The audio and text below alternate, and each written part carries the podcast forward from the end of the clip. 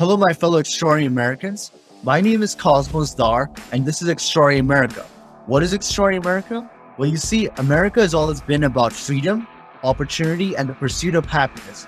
However, most Americans are not free when it comes to the financial front. Most Americans are suffering from financial slavery due to loss of jobs, stagnant wages, inflation, and debt. Wealth and income inequality is the norm now, and the middle class has all but disappeared. So, Extraordinary America is about the abolition of financial slavery. It is about the financial freedom of the 99%. It is about the nation of immigrants and the descendant of immigrants restoring the extraordinary within themselves and setting themselves free. The path to financial freedom is through financial education. It is through becoming entrepreneurs and investors on the light side. In this podcast, I interview fellow Americans who fought against the odds. Many of them came from humble beginnings to see how they did it.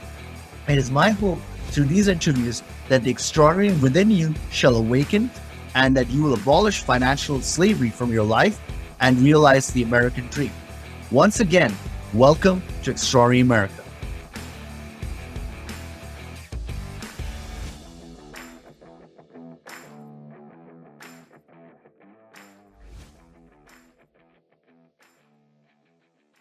Hello, my fellow extraordinary Americans. Welcome back to the show. In today's episode, we have Teresa Huff. Teresa Huff is host to the Grant Writing Simplified podcast. She's a TEDx speaker and the go to expert in grant writing and nonprofit strategy. She helped nonprofits triple their funding and maximize their impact. After winning over $7 million for schools and nonprofits, she now teaches nonprofits the strategies they need to develop millions in sustainable funding. Her podcast has been downloaded in over 100 countries across six continents. Thousands of students worldwide have completed her online grant writing programs. Teresa uses her master's in education and over 20 years of experience in writing, special education, and business to help nonprofit leaders take their skills to the next level. She mentors grant writers through their interactive fast track to grant writer VIP programs available for university level credit.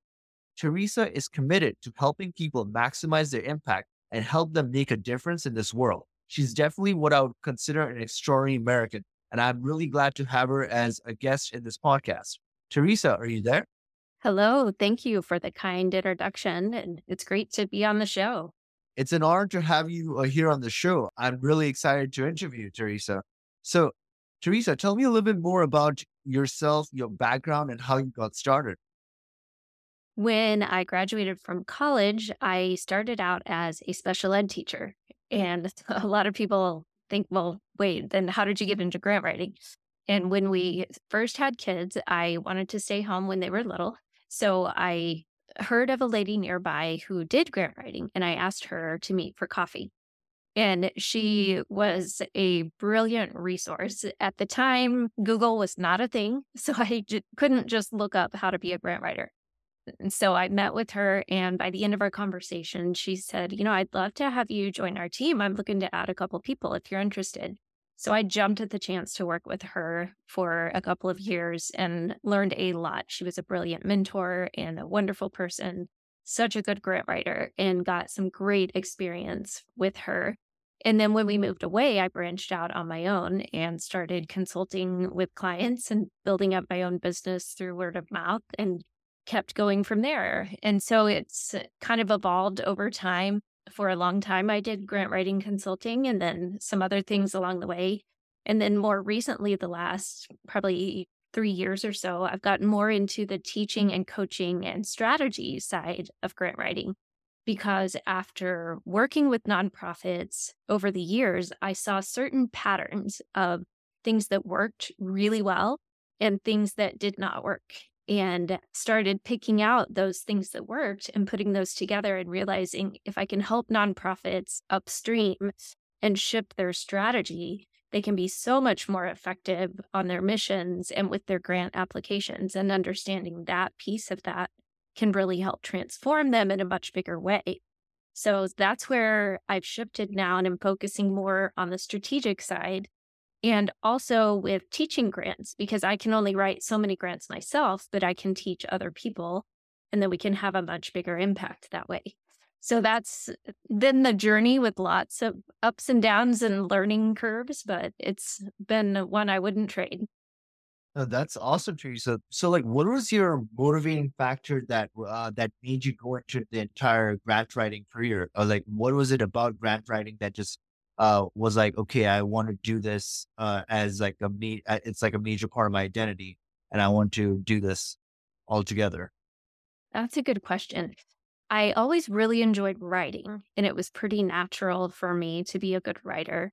And I liked the idea of grant writing. And maybe it was from being a special ed teacher in the classroom and thought, you know, that would be a cool way to help schools get more money. And I didn't know much about nonprofits yet, but I found that grant writing was a way to really combine my training and in special education, we have to write pretty extensive individualized education plans on each student. And that was my one of my favorite parts of the job was describing and writing out the programs and figuring out the best strategies for each individual person.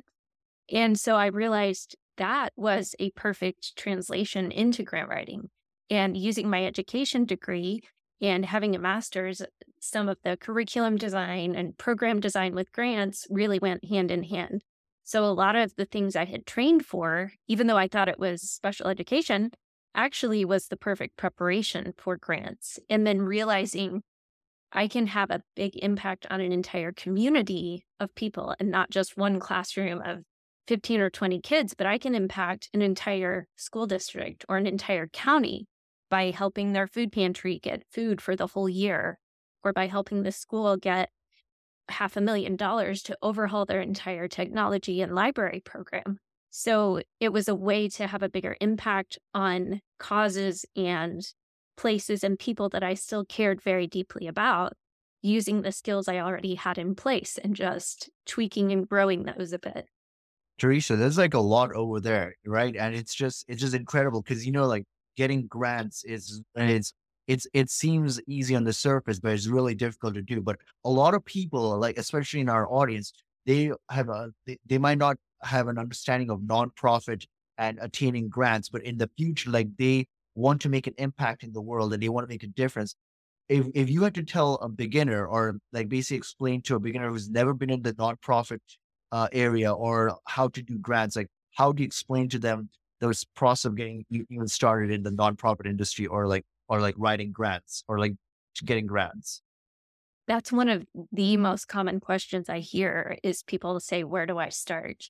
And a lot of people don't realize they already probably had some pretty good skills to work with. Like I didn't realize as a teacher that I had some really transferable skills. And people come to me from different backgrounds, but understanding that and understanding the process of grants is really helpful. So I always recommend looking at what skills do you have to work with already? and what's around you as far as what nonprofits are in your community, where have you already worked or volunteered, what are you connected to? And if you are already working with a nonprofit, looking at what funders are available in the community, what opportunities are here locally where we can build relationships. And that's one piece that people often miss. They see grants as just an ATM machine, a way to get money in but really it's more about building a relationship. And there's a person on the other side of every grant we write. So we need to write for that person and get to know the person. What do they care about? And how can we help them fulfill that mission that they want to impact by giving them this proposal? So it really becomes more of a community partnership. And when someone's looking to start, look at what you have to work with and what's around you and how can you plug into that and I like to tell people instead of crossing the Grand Canyon, let's find the shortest distance from point A to point B. And that's where you start. So if you're really great at social media and digital marketing, maybe you start working with a nonprofit to help them in that regard. But at the same time, also start looking at grants and opportunities and how can we expand this? And so you're building on what you have to work with instead of starting from scratch and trying to walk in cold like a lot of people wouldn't even know like where to begin with grants. Like they're just they just have in their mindset, okay, I'm gonna like write like a letter or like an application to somebody and then just talk about my cause. But then why would they give me money? So what would you tell those people like who are beginners that want to start a nonprofit in the future, but they're like, wow, this is a daunting task. Like, what, what, what am I going to do to convince and persuade? Because I think that's where the grant writing is all about persuasion, right? But then a lot of people like they find the idea of like persuading an organization or the government to give them money to help for their cause a pretty daunting challenge. So what would you tell people like that? I'm glad you asked that because that does come up a lot. And really, people don't always understand that grants come much later in the process of a nonprofit. People sometimes think nonprofits, you can just start a nonprofit and get grant funding and that'll take care of everything off the ground. But really, grants are looking for established programs that other people are already investing in and that you're stable, your program is up and running, you have other sources of funding in place. Then you can move on to grant applications from there and they can become a part of what you're already doing as opposed to startup funds because lots of people have ideas and need money for the startups, but that's not what most grants are looking to invest in. They want to invest in the stabilized program. So if someone, like you said, is looking to start a nonprofit, first research the market and see what's already happening, just like with the business, what's already out there so that you're not duplicating services. What gaps are there that need to be filled? And how can you work together to fill those gaps? So then you start building up your team, your board, your fundraising, your other aspects of your program. And then down the road, a year or two, you can start looking at grant funding. Yeah, there's like so many, so many things to like uh, delve into over here. But like, I wanted to know one thing is like, what was your overall arching goal and vision when it came to like nonprofit? Like, where do you where do you see is like the ultimate vision for nonprofit in America and in the world altogether? Like, how do you see it affecting the world? and like for you personally as well in terms of your personal vision you know that is something that has really evolved over time and it's evolving more and more even as we speak and with starting my own podcast around grants i've realized from talking to so many different people in the nonprofit space that we really need to shift upstream and help grant or help nonprofits at a much higher level so that they can be more successful down the road. And so I feel like a lot of education, a lot of conversations like this, a lot of misconceptions need to be debunked. A lot of things in the sector need to shift around that to better support nonprofits. And for example, when I gave my TEDx talk recently, I talked about how so many people say, oh, just get a grant for that. You have a nonprofit. Oh, you should just get grants. But grants are more like training for a marathon. They're not like a microwave hot pocket. It's more like you've got to train and prepare and build a really solid foundation. And then you're ready for grants. And so we as a society can better support nonprofits by helping them build that framework and that foundation to have that bigger return on impact. So, Teresa, what are the, the greatest things about nonprofits, right? And it's it's a really interesting intersection that I find in uh in overall like on a national level is it's actually the ultimate in a way it's like the greatest thing against like a big government altogether because because uh, a lot of people a lot of times people want a, a, big government in order to supply food this and that but if nonprofits take up that opportunity and do that then we can actually have a small government and then it actually helps the economy in the long term. It's the reason why I wanted to invite you to the show and like dig your mind into this because in in a way it actually helps the economy in the long term because a lot a lot of times people uh they go through a lot of suffering like they need money they need help and nonprofits can be the organizations that help these people like eh, like be the charity uh, organizations but if they are not there then what we have is a big government, then there'll be more people that would need, oh, we will just support big government. And then that will lead to something like socialism or something like that. So it's just something that I noticed, you know, like, like a point that I noticed in my mind.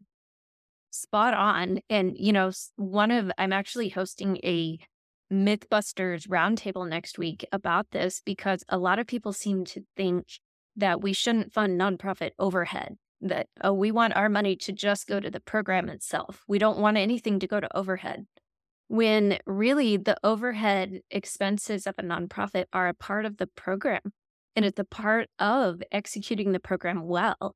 Nonprofits need overhead support and they need help covering those expenses so they can deliver the program and fulfill those needs exactly like what you're saying.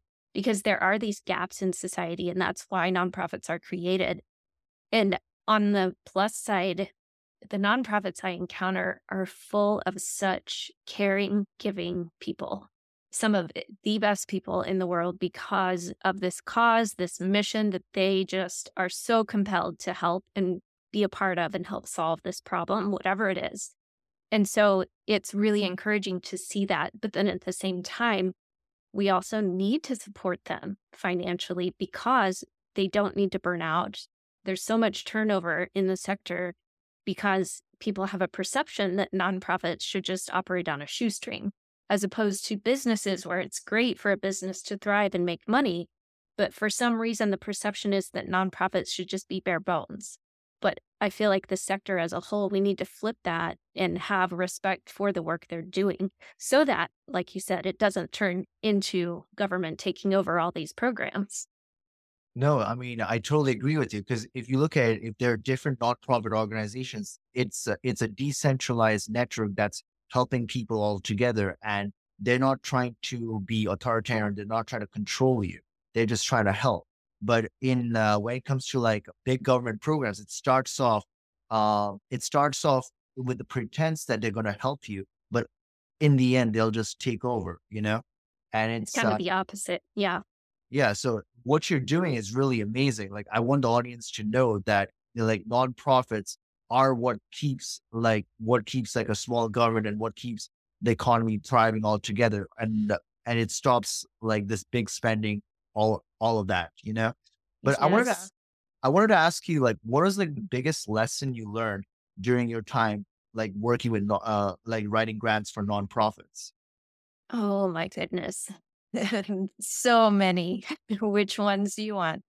Like Let's the biggest see. lesson like something that was just like profound that mm-hmm. it just shaped your entire worldview altogether. There was no going back. No what?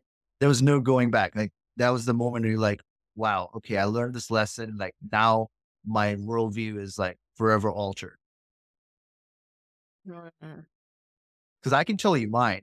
When okay. I was like, yeah, I can tell you mine. Like my for me, it was just if you have a bunch of decentralized, like as I was saying, like nonprofit organizations that are caring, compassion, that help the people in their cities and then their towns. They supply food, they supply water, they are uh, they're taking care of the basic necessities. That we would have no need for big government altogether. It will solve that problem altogether, and then there'll be no threat of authoritarianism. Like for me, that was a profound thing. Like I would definitely try to support as many nonprofits that are actually trying to help people uh, stand on their own feet and make them independent.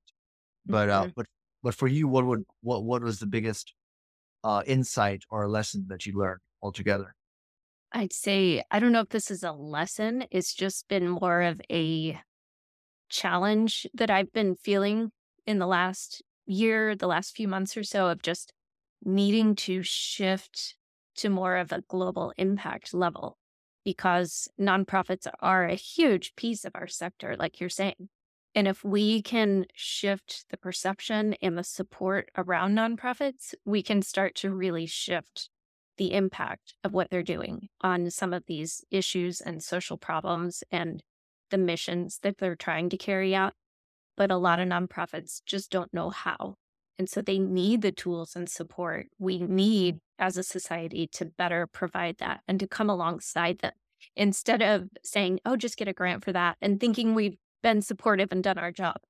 Let's actually support. And with my ROI framework in my talk of building relevance, optimization, and interaction and helping them with those three key pieces, then we can really support them and truly do that. And that's where it needs to start by not just throwing out quick little advice, thinking we're being helpful when really it's more stumbling blocks, but actually coming alongside as a part of them and partnering with them to support them.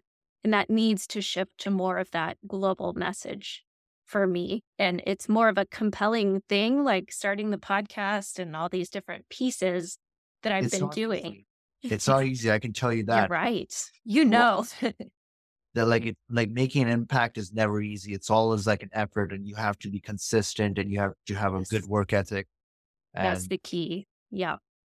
And I finally decided to channel all my childhood stubborn streak. and when I started the podcast, like, okay, I might as well use that for something good and I'm gonna stay consistent with this. And you're right, it's not easy, you know, from doing yours. And it's tough, but it's very worthwhile. And it's one of those things you plant the seeds and you may not see results until months or years down the road, but it will come if you stay consistent. no, I totally agree. Yeah, it's it's like uh, it's kind of like a harvest, you know. Like Yeah, you plant the seeds, it takes months or like even a year, but eventually things happen. But exactly. uh, I wanted to ask you, what is like your favorite type of nonprofit organizations and why? Like, what would be Mhm. like favorite like category of nonprofit organizations and why? Why is that? You know, the last couple years, I've learned about a lot more than what I used to. And uh, for a while, it was mainly I worked a lot with organizations that impacted kids and families because, yeah, I just, I love kids. I love babies. And I think families are so important. So that's still, of course, near and dear to my heart. Recently, this year, I've also been working with a couple of really interesting nonprofits that are making more of a global impact. And so getting to be a part of that, one of them produces and creates um, solar powered audio Bibles in hundreds of languages. Wait, solar powered what? Audio Bibles. They're Wait, uh, did I hear that right? You did. powered audio. I have never heard that in my I entire. hadn't either. It is the coolest thing. And I mean, they're going to these countries where they don't have Wi Fi, electricity. The harsh desert climates are really hard on smartphones. So these devices are sturdy. Some of them have built in flashlights. Uh, Yeah, and they're solar powered and in all these local tribal dialects so that the people can pass them around and share them and gather around and listen to the Bible in their own language when maybe they've never even heard of it before. So the stories around that and the impact it's making is pretty incredible. So being a part of something like that at a much more global level is really cool. So let me get this straight. So you have like a nonprofit that uh, that wants to put bring the Bible to the regions where there's no Wi-Fi, no electricity, and they're using solar energy to do it. That It's on a it's on a small is device wow. and that's not all. They also just this year launched a deaf Bible. A what Bible? you heard me. A No, I, deaf I Bible. Yeah, it's the whole thing is like a tablet and the whole thing is in American Sign Language. So there's someone actually signing the entire Bible. It's the first one that's the full Bible in American Sign Language. And so one of their next goals is to get it in more sign language translations because I guess there are many throughout the world. So, yeah, they're always working towards trying to translate into more languages, but of course, that takes a lot of resources to do. So, I know it's all mind blowing, isn't it? no, I mean I I I I thought I knew about nonprofits better. Wow. Yeah, I know. It was a pretty eye opening one for me to learn about. It's been pretty cool to learn how they're expanding their reach. I see. Yeah. Um, I'm a little bit I'm a little bit mind blown to be honest, but yeah, it's pretty it's yeah, pretty it's called MegaVoice. So, check it out. Yeah, I'm also thinking of the solar powered Bible, and I was like, man, that's It's that's like they have different sizes of little pocket sized devices. And yeah, the entire Bible is on there. It's all enclosed so that like the elements, sand and things can't get in there. yeah. I mean, that's pretty cool. But anyways, on a different note, Teresa, um, you know, America, they say it's the land of the free and the place where dreams are made. What do you think about that statement?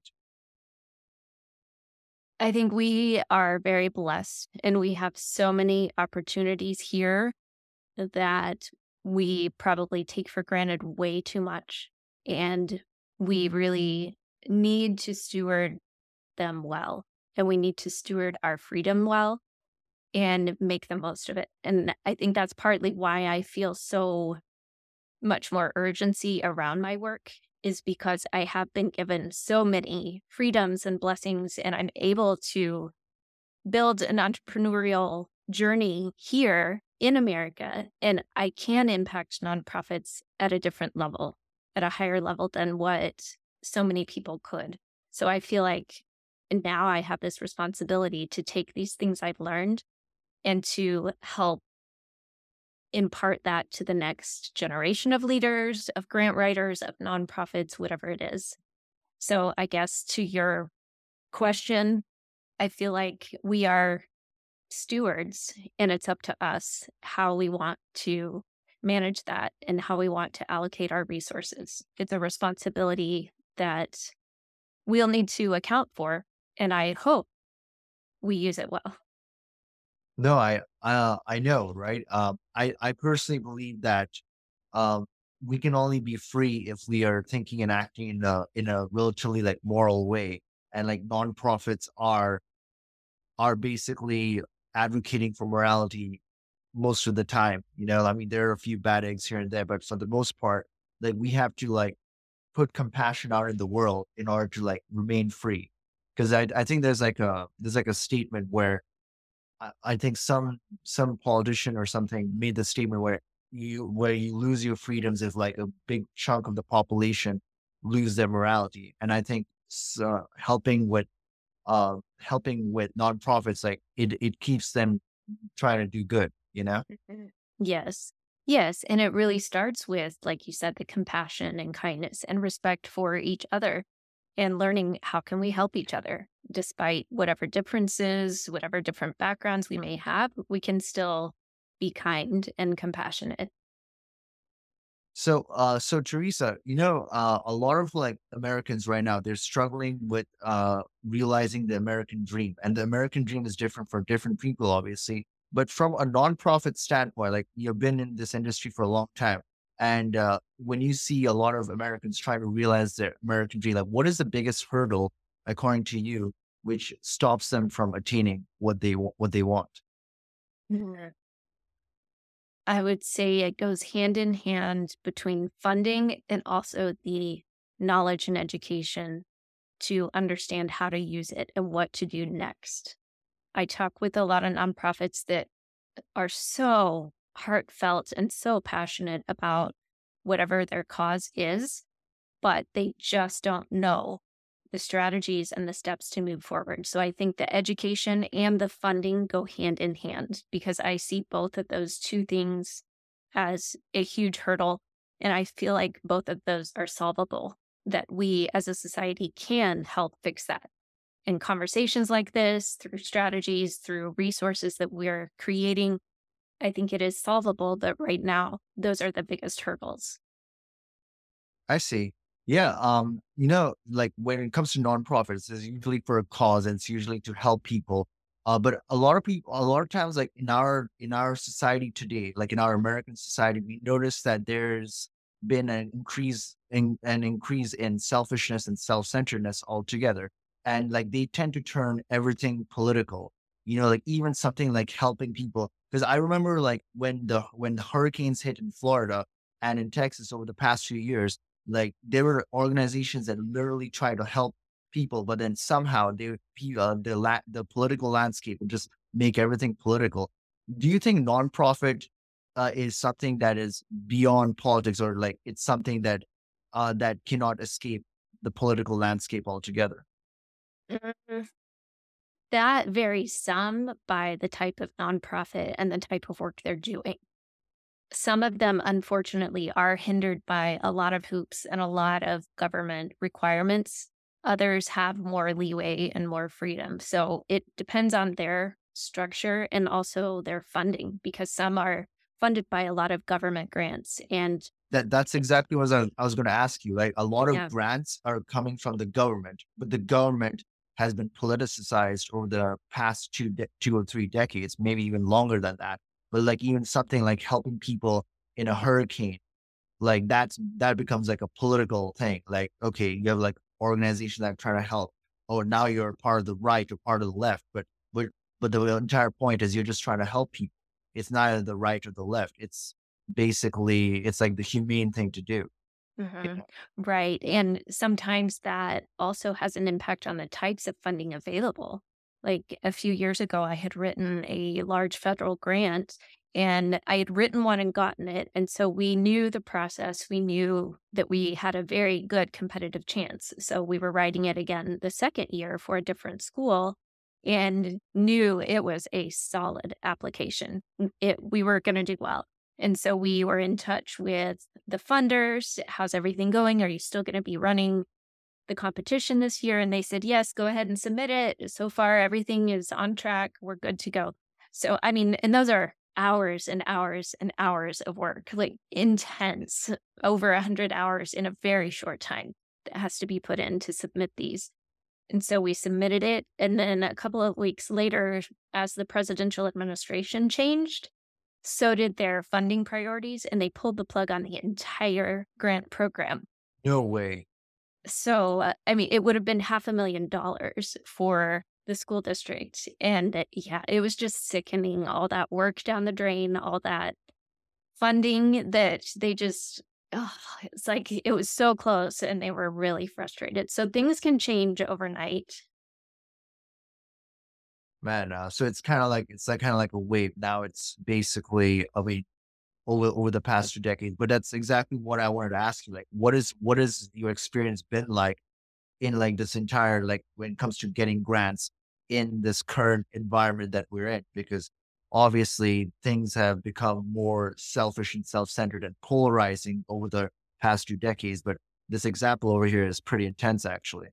hmm Yeah, it was. And, you know, at the federal grants, things change so fast. It's really hard to keep up sometimes with what are the current trends, what's happening, what's the funding going to be like, because sometimes they will say you won't even know it's coming out and then they'll announce it. And maybe you'll have a three week window to turn around the application and extensive work. And so that's why I've kind of backed away from working on federal grants and focus more on foundations and, like I said, on the teaching and strategy because if you have enough other avenues and relationships built up, you don't have to be so heavily reliant on those higher risk pieces that it may change at the drop of a hat, or maybe the funding just goes away and gets funneled to something else. So it really is a volatile market sometimes, in a sense, but you can look for other avenues that are more stable and lower risk, and then you can build up your muscle in a sense, so that if you do apply for the federal grants, not your entire operation is hinging on it. You can still be stable with or without the funding.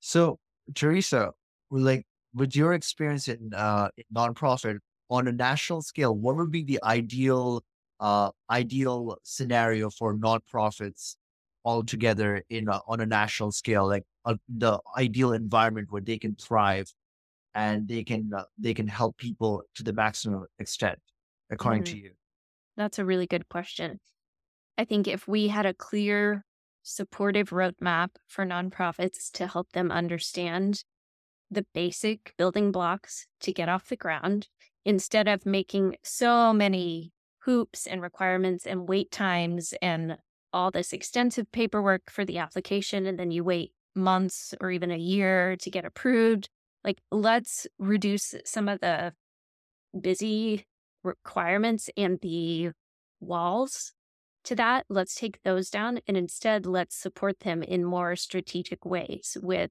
clear funding opportunities, clear reasons for funding the work and the mission that they're doing, and opportunities to educate them and to help them truly solve the problem so they can be working in the mission instead of running around trying to fill out paperwork and find grants. Let's actually let them work on the missions they love so they can make an impact. No, that's no, totally. I agree. That's uh that's actually it makes rational sense altogether. So Teresa, yeah, you were uh can you tell the audience a little bit more about the grant uh, sim- uh the grant writing simplified podcast that you have? Sure. I started it with thinking there were certain things I wish I had known when I was a new grant writer and when I was working with nonprofits and trying to figure out all the things. And now with Google, there's so much information. Even though I didn't have that, there wasn't much to pick from. And now it's overwhelming. So I started Grant Writing Simplified to help people understand and break it down concept by concept of how to understand the process of grant writing, how to get started, how to be more strategic. And also, sometimes I interview other experts in the field to get their perspectives or additional resources on fundraising or what other nonprofits are doing to be successful in their work. So it's a comprehensive view, but breaks it down step by step. I like to keep things simple and clear and very good takeaways, very practical. So it's a combination of resources.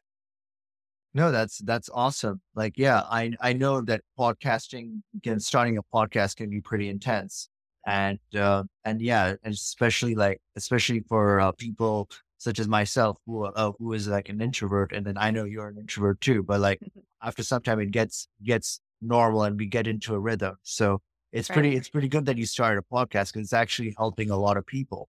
And I would definitely right. recommend my audience to take a look into that. Thank so, you for that. I appreciate that.